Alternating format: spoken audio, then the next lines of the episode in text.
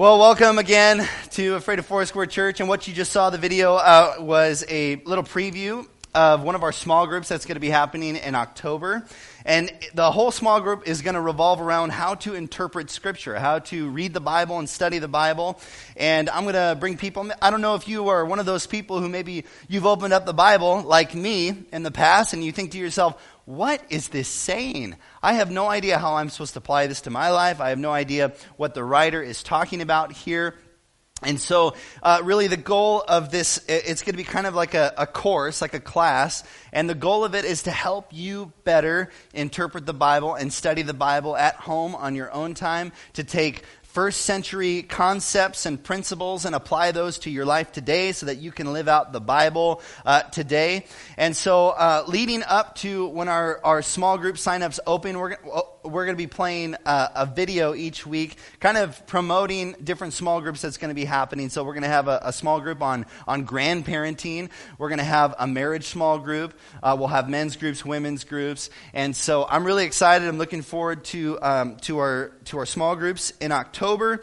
And signups are going to happen probably uh, mid September. I'm just getting you ready, showing you what is going to be available. So I'm looking forward to, to what's going to happen in October. And so uh, uh turn with me to Psalm 139. If you're joining us, uh, we are at the end of a series in the book of Psalms. All throughout the summer, we have been reading through the book of Psalms and a reading plan together. And uh, we've been talking about the Psalms on Sundays. And the point of the Psalms is so that you would be refreshed. Because the Psalms are it's an ancient hymn book, essentially. They're, they're, they're songs that are 3,000 years old, and they were put to music so that they would saturate your heart and saturate your mind and fill you. Because how many of you know it's really easy, uh, for me at least, to memorize song lyrics? It's not so easy for me to memorize like scripture or written word, but, but that's the reason that the Psalms were put to music. It was so that they would enter the hearts and minds of people. And so I like to picture Jesus walking down the street with his disciples, and he would probably probably just start singing a psalm. Just like you and I would. I mean, think about walking down the street and, and just humming a song or something that pops in your head or you're in the car and, and one of your favorite song comes to your mind and you start repeating it. I, I, I just, you don't see this anywhere and this isn't, this isn't in the Bible, but I like to picture Jesus walking down the street with his disciples and suddenly just whistling a tune, maybe a, a psalm that he heard or that he, that he grew up with memorizing from his childhood. Psalm 139 is probably my favorite psalm. I've probably said that each week through this series.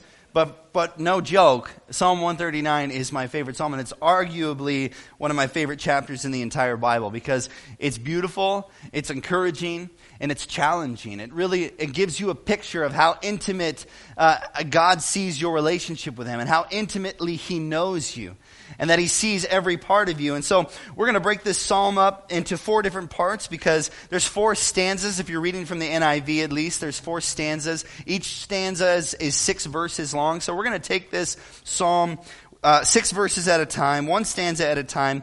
And I'm going to be showing you, or I want to, to talk about, after we reach each, each stanza, I'm going to highlight maybe a truth about uh, your relationship with God, or how God perceives you, how God sees you, uh, how it, and how it relates to that stanza. And so we're going to start right now with Psalm 139, verse 1 through 6.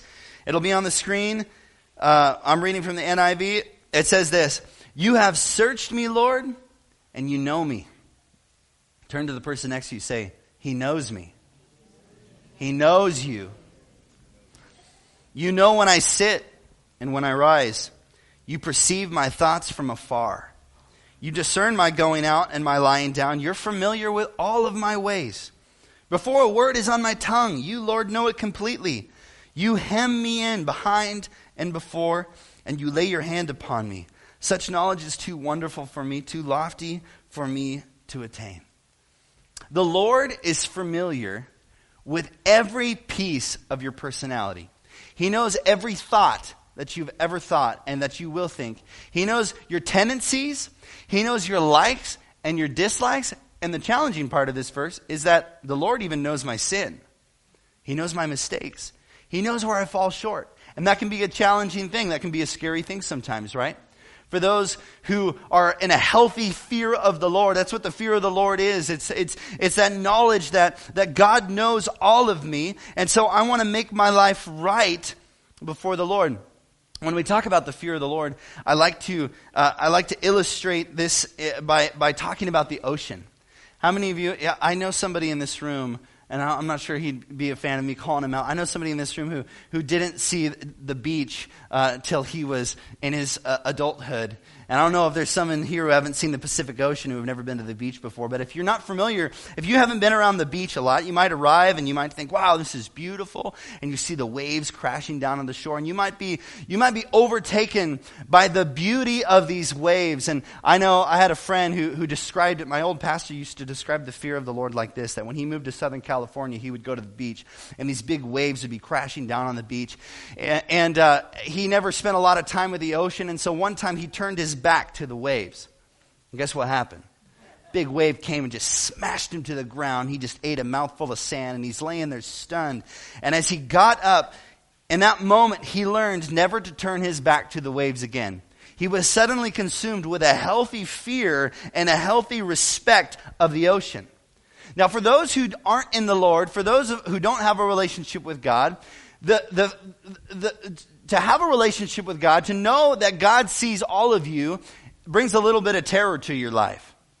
It brings a little bit of fear to your life, knowing that God sees all of me, He knows all of me, and, and it should bring this healthy fear. But for those who are in God, those who have a relationship with God, it should bring comfort to them to know that God sees me, God knows all of me.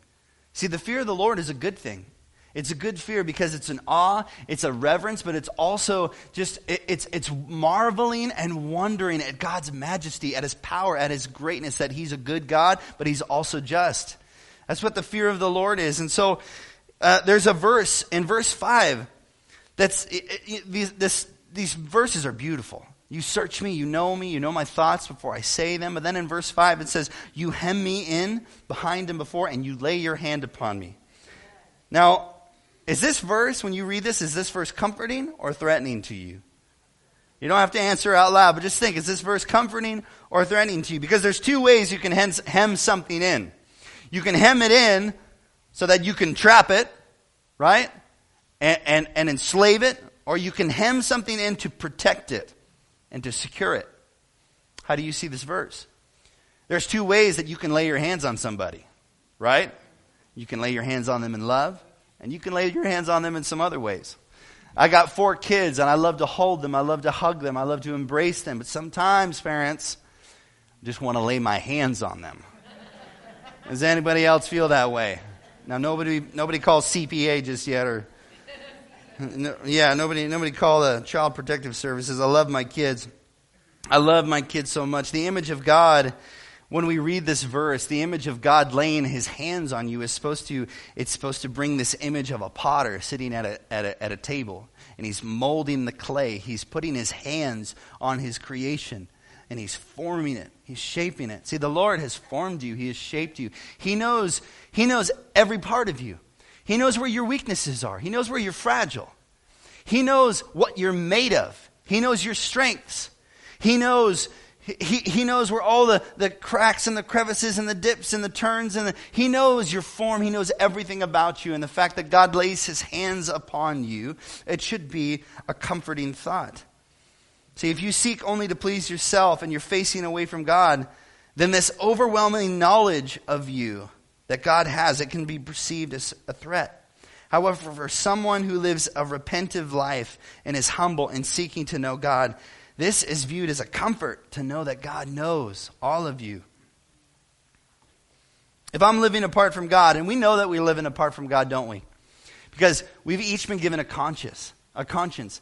And I, in Genesis 1 and 2, it says that God created mankind in his image. That you have all been created in the image of God. That every human uh, on earth has been created in the image of God. This is a hard thing to wrap our heads around. Even those who walk away from the Lord, even those who do not have a relationship with God, they've been created in the image of God. that God has put his mark in their heart and they may have buried it they may have they may be running from their true identity they may they, they may be unaware that that's there but there is a mark of God on every single person and that mark of God calls out to us when we do something wrong and I believe that it's the power of the Holy Spirit that is our conscience that lets us know when we do something wrong against the Lord when we mess up we're aware of it aren't we Right? The Holy Spirit is prodding us. He's convicting us. He's given us this, this guilt so that we would turn to the Lord, confess. Our conscience lets us know if we're running away from God. So if I'm living apart from God, then hearing of God's omniscience, om, this word's hard for me, omnis, omniscience. hearing of God's omniscience would concern me because there's things that I'm attempting to keep hidden from Him. God is all knowing.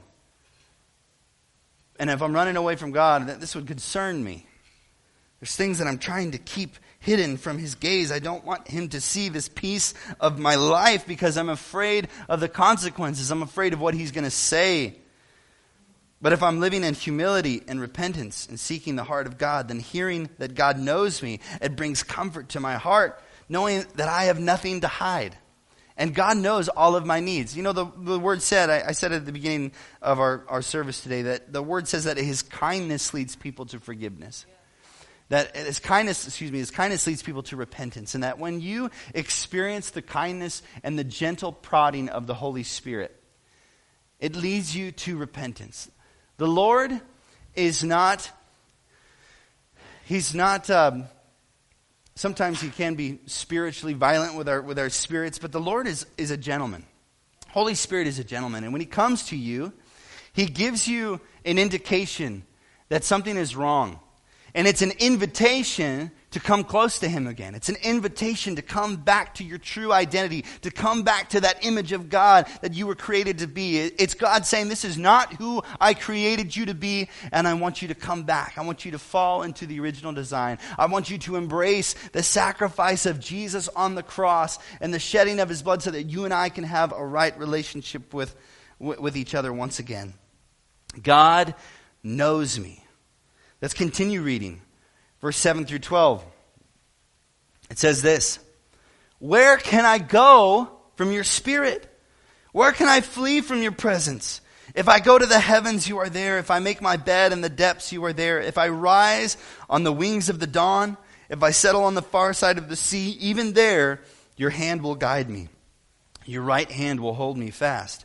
If I say, Surely the darkness will hide me, and the light become night around me, even the darkness will not be dark to you.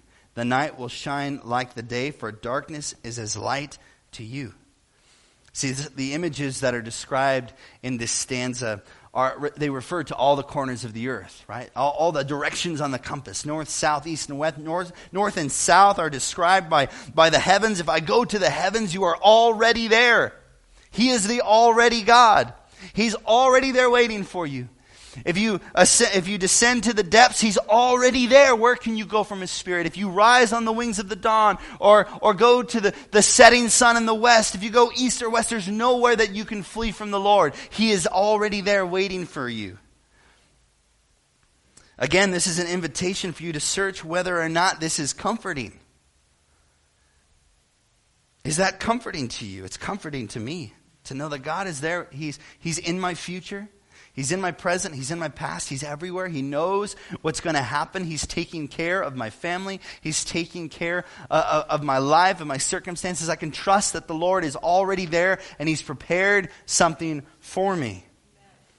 You know, Jonah, he ran away from the Lord. There's, there's a prophet in the Old Testament. His name was Jonah. And the Lord told Jonah that he wants Jonah to go to the city of Nineveh and tell the, the people of Nineveh to repent so that they could come back to the Lord. And Jonah rebelled against the Lord. And what did he do?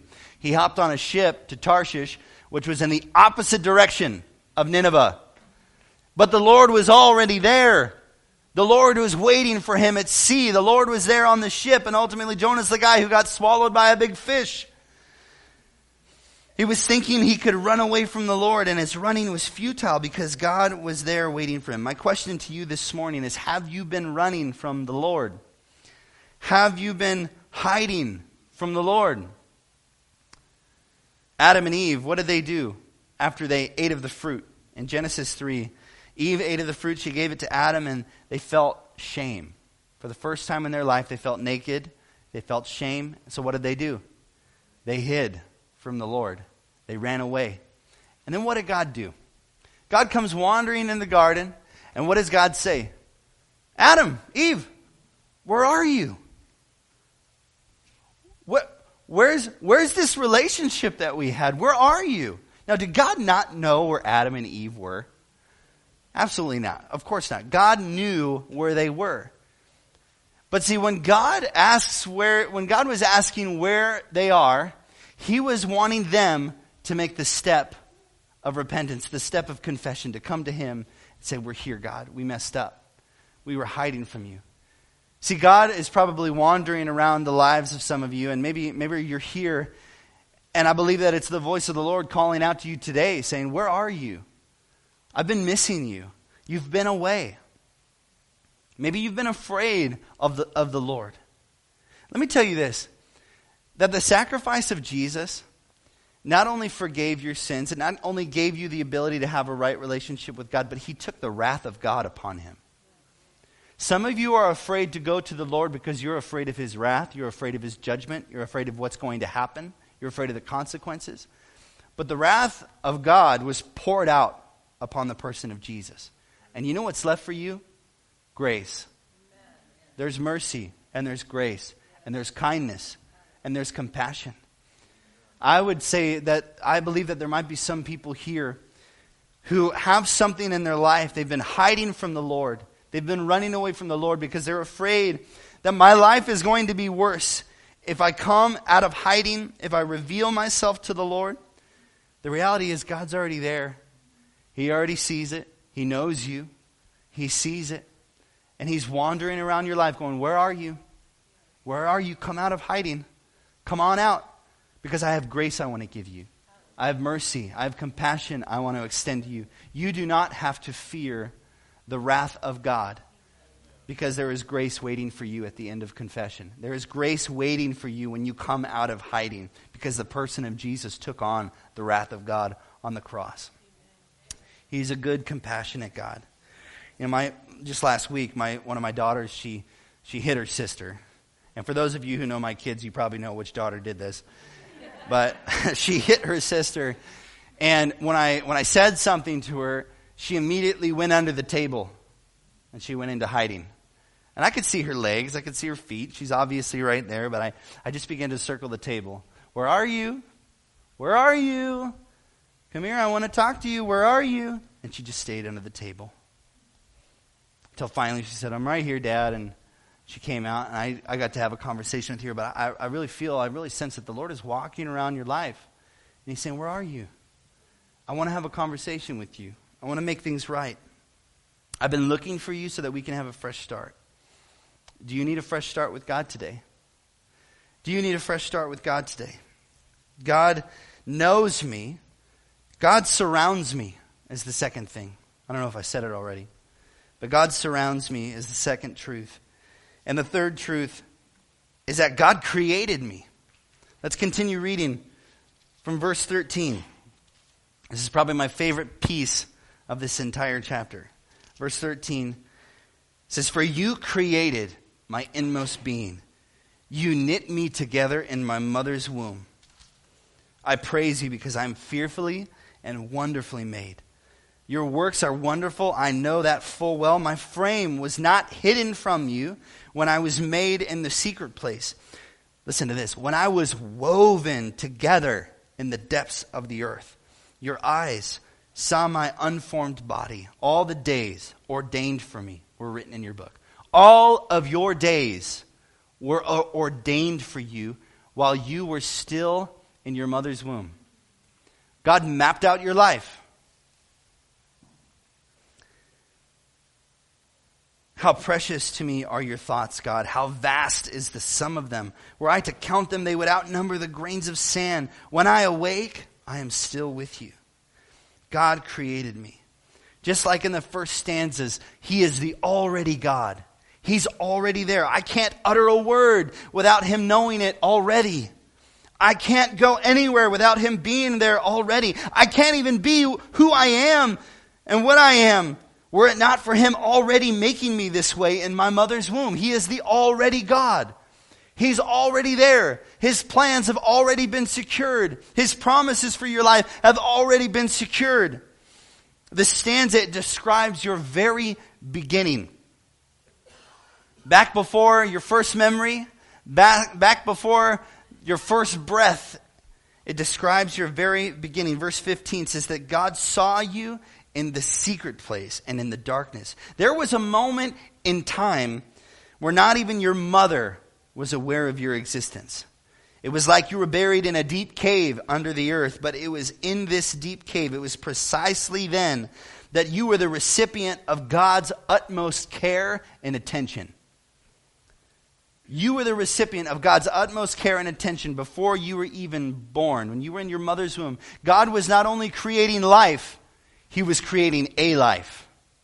All the days ordained for you.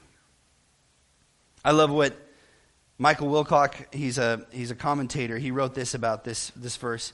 I was being, he says, I was being woven together, intricately wrought by a God who, on that tiny scale, was engaged in a task perhaps more like his original immense work of creation than anything else he does. When he was forming you, he was engaged in a task that was more like his original design of creation than anything else that God does. He was creating. He was creating you. He was not only creating life, but a life right on through all the days ordained for you. Not just from birth to death, but from conception to death. He was creating a life. A human life is God's handiwork. This is why I'm so saddened, and, and, and I want I want this church to hear me. If, if you're in this room and, and you know, uh, I'm so saddened by abortion. I'm so saddened by suicide because I believe that they're completely demonic in nature. I believe that they attempt to throw away the most perfect design that God has made in all of His creation. That's the human life. It's the most perfect design. But I want this church to know that there's no condemnation. That if you're in this room and maybe you've you've, you've attempted suicide. Maybe you've, you've had an abortion in the past. I want you to know that there is no condemnation from the Lord, that He gives grace to you. But I believe that it, it saddens the heart of God. It saddens the heart of God because your life is so precious to God. The human life is the most precious thing to the Lord because he saw it while, while you were in your mother's womb. He was planning out all the days ordained from you. He was forming you. He was giving you life. I want to talk to some people maybe online. I just really sense that there's people maybe in the room who are watching online. And I want to say that if you battle depression or suicidal thoughts, God wants you to know that you are so precious to Him. You are so precious to Him. It can and it will get better if you give your pain to God.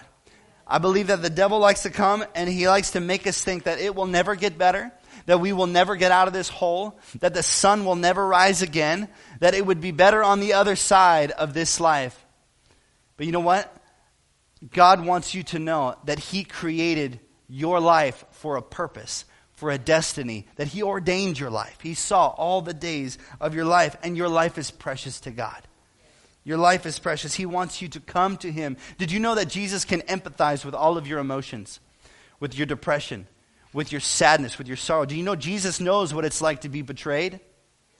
Jesus knows what it's like to be an outcast, to, to be threatened, to be stoned to death, to be cast out of a city. Jesus knows what it's like to, to, to have all your friends and your family not believe in you and say that you're, you're foolish, that you're doing foolish things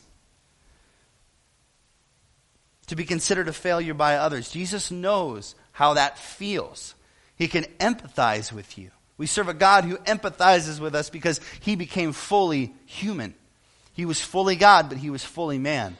And he experienced all the things that you experience. So don't let go. Hold on tight and give your pain to the Lord. Come before him. Talk to somebody about it. If you need to be open and honest with somebody, come before Him, talk to somebody about it. Allow them to pray with you. Allow them to, to, to, to ask that the Holy Spirit would do a healing work in your life and show you a plan and a purpose and a destiny that God has for your life. God created me. This next, this next part, there's a little change of tone here. God tests me. See, it's all, it's all beautiful. It's all it's all a serenade. It's all a beautiful song. And then in verse 19, if only you, God, would slay the wicked. Away from me, you who are bloodthirsty. Whoa, David, cool your jets, man. You just ruined a perfect psalm. They speak of you with evil intent. Your adversaries misuse your name. Do I not hate those who hate you, Lord? And abhor those who are in rebellion against you? I have nothing but hatred for them. I count them my enemies. Search me, God, and know me. See, it takes a dramatic change of tone again. Test me and know my anxious thoughts. See if there's any offensive way in me and lead me in the way everlasting. This part of the psalm almost seems like it doesn't belong. It has such a dramatic shift in tone. And the psalmist says, the psalmist is, there's a point in this psalm where he says, God, I have an idea. Have you ever thought about this? If you would just get rid of all the wicked people, if you just slay the wicked, if you just get rid of them, that would fix everything, wouldn't it? Have you ever thought about that, God? Why don't you try doing that? But here in this last stanza, we find the crux of the psalm. Because somebody who is in a deep relationship with the Lord, somebody who is asking the Lord to search them and to know them and, and trust that He created them for a destiny and that He surrounds them, this person is suddenly being contrasted with somebody who has evil intent, who is against the Lord. And there's a choice. We come to this fork in the road where David is saying, Which one am I? And he's telling the Lord, This is who I am, God. I'm not, I, I don't abhor you. I don't hate the things, I, I, I don't, I, I don't hate the things that you love. God, I'm on your side. And God is asking those of us who, He's asking us to choose a side. Will you allow God to search your heart and test your thoughts? God knowing you, surrounding you, creating you, will give you comfort if you're the one who says, I don't want to hide anything from God. But for those who are trying to hide their sin, this knowledge, it's threatening. And it brings anxiety, doesn't it? The psalmist is inviting the Lord into a deep, into the deep, dark recesses of his soul and to shine light on the ugly things. Church, this is a dangerous prayer. If you honestly go before the Lord and you say, God, search me and know me, test my anxious thoughts and see if there's anything in my life that needs to go away with.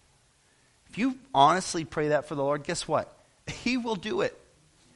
And so you better be ready to go to the next level with the Lord when you pray this prayer. But God invites us to open up our hearts to Him, to allow Him to search us.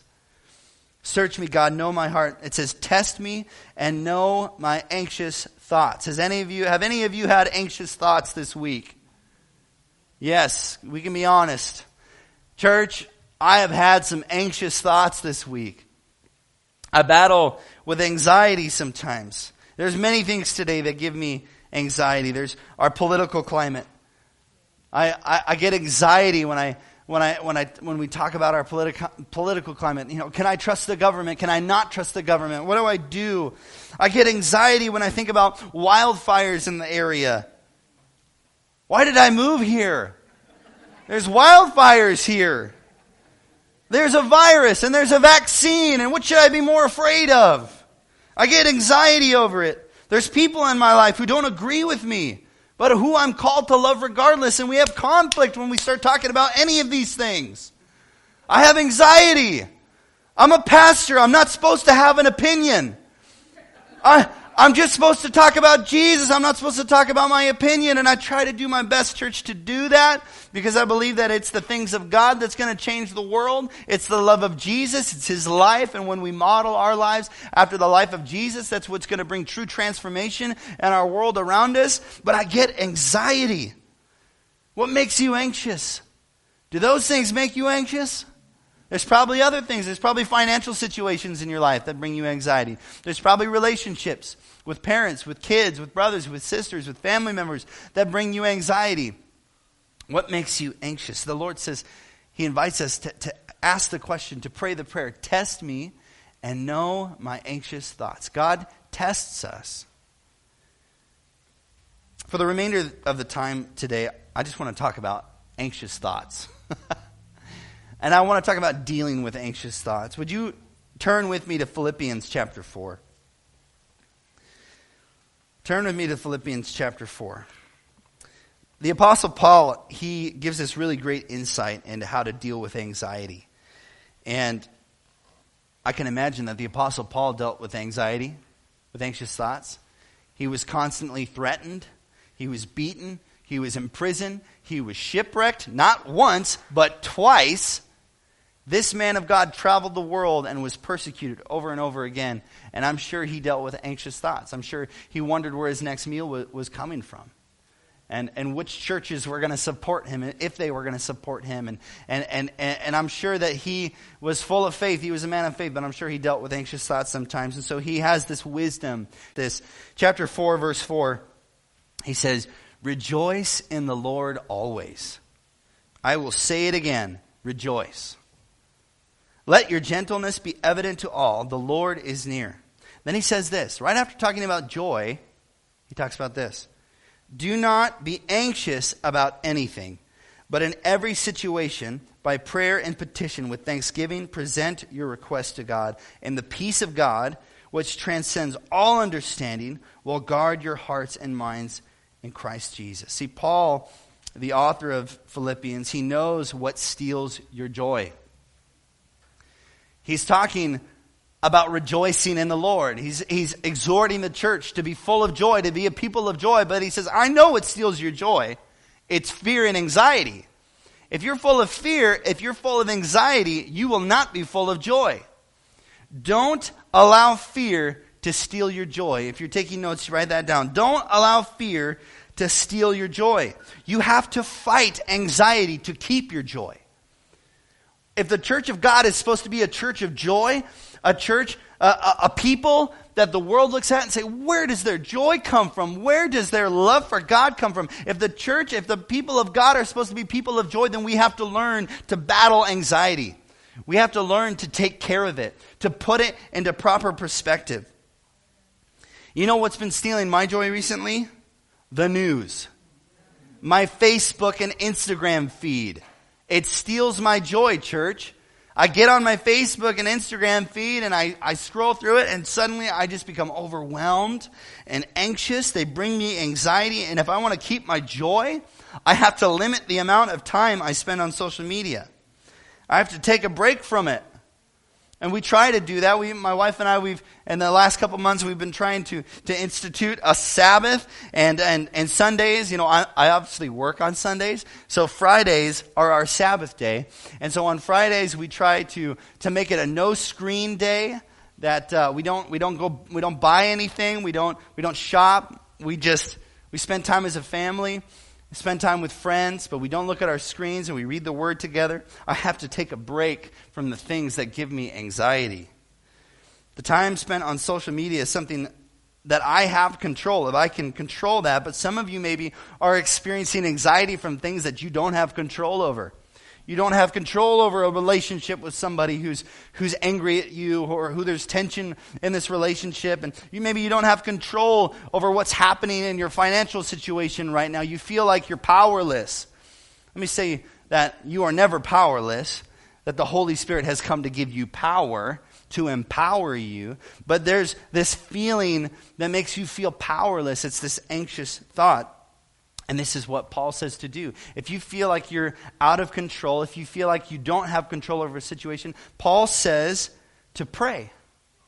He says in verse 6 Do not be anxious about anything, but in every situation, by prayer and petition, present your request to God. He says, Don't succumb to fear, instead, pray. Peace is experienced through prayer. The peace of God that surpasses all understanding, that will guard your hearts and minds, is experienced through prayer. through time with God. It's the key to getting rid of anxiety and experiencing peace. You know, every morning this last week, you know, when I walk into my office, and some weeks are like this, I, I would say probably 50% of the time that I walk into my office, I'm suddenly consumed with just a little bit of anxiety. And I go, oh man, because I start thinking about all the things that I want to accomplish and all the, you know, I think about my family at home, my wife who's tired, who has four kids, and I, I think about what's happening in our world around us and the decisions I have to make as a leader and as a pastor, and I'm, I'm suddenly overwhelmed with anxiety when I step into my office. But you know what? That anxiety has become a reminder to pray.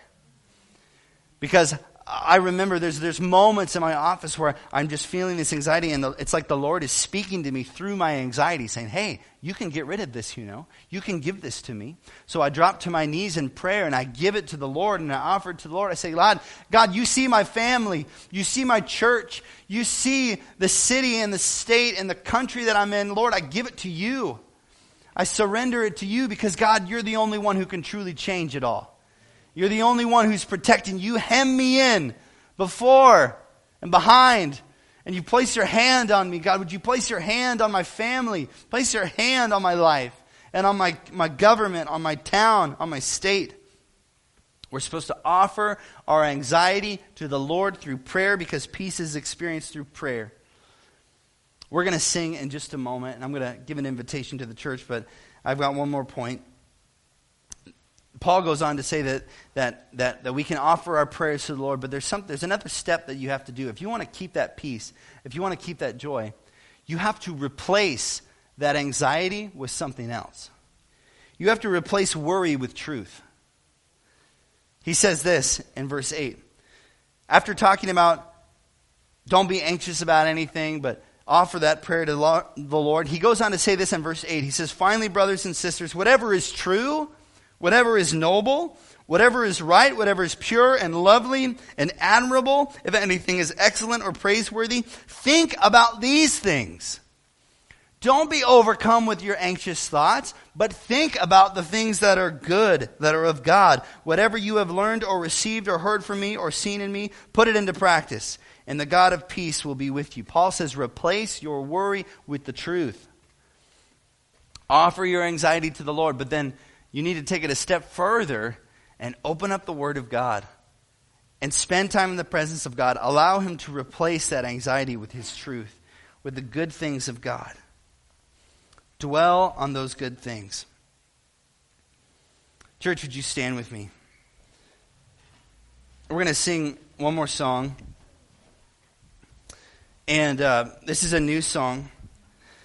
But for those of you who have, we talked earlier today about being in hiding and running from the Lord. And I believe that God wants to provide an opportunity for, for maybe some of you to come out of hiding, to reveal yourself to the Lord, to let Him know where you are. I want to invite you to pray with me. And if you're experiencing depression or anxiety, to come and ask for prayer. I'm going to invite maybe uh, Kurt Baker and, and Jethro and Cheryl if you're in the room. And if uh, some of the people on our prayer team would come forward. But be brave today, church. If you need to confess some things to the Lord, allow us to partner with you in prayer. And, and you know, I, I don't want to, um, my heart is not to embarrass anybody, but, but what I want to do is we sing this song, and I, I, I want to invite you to come to the altar today. And maybe you don't need somebody to pray with, you just need to spend time in the presence of God. I would invite you just to come forward and spend some time up here up front as we sing the song. But be bold. Come out of hiding if that's what you need to do.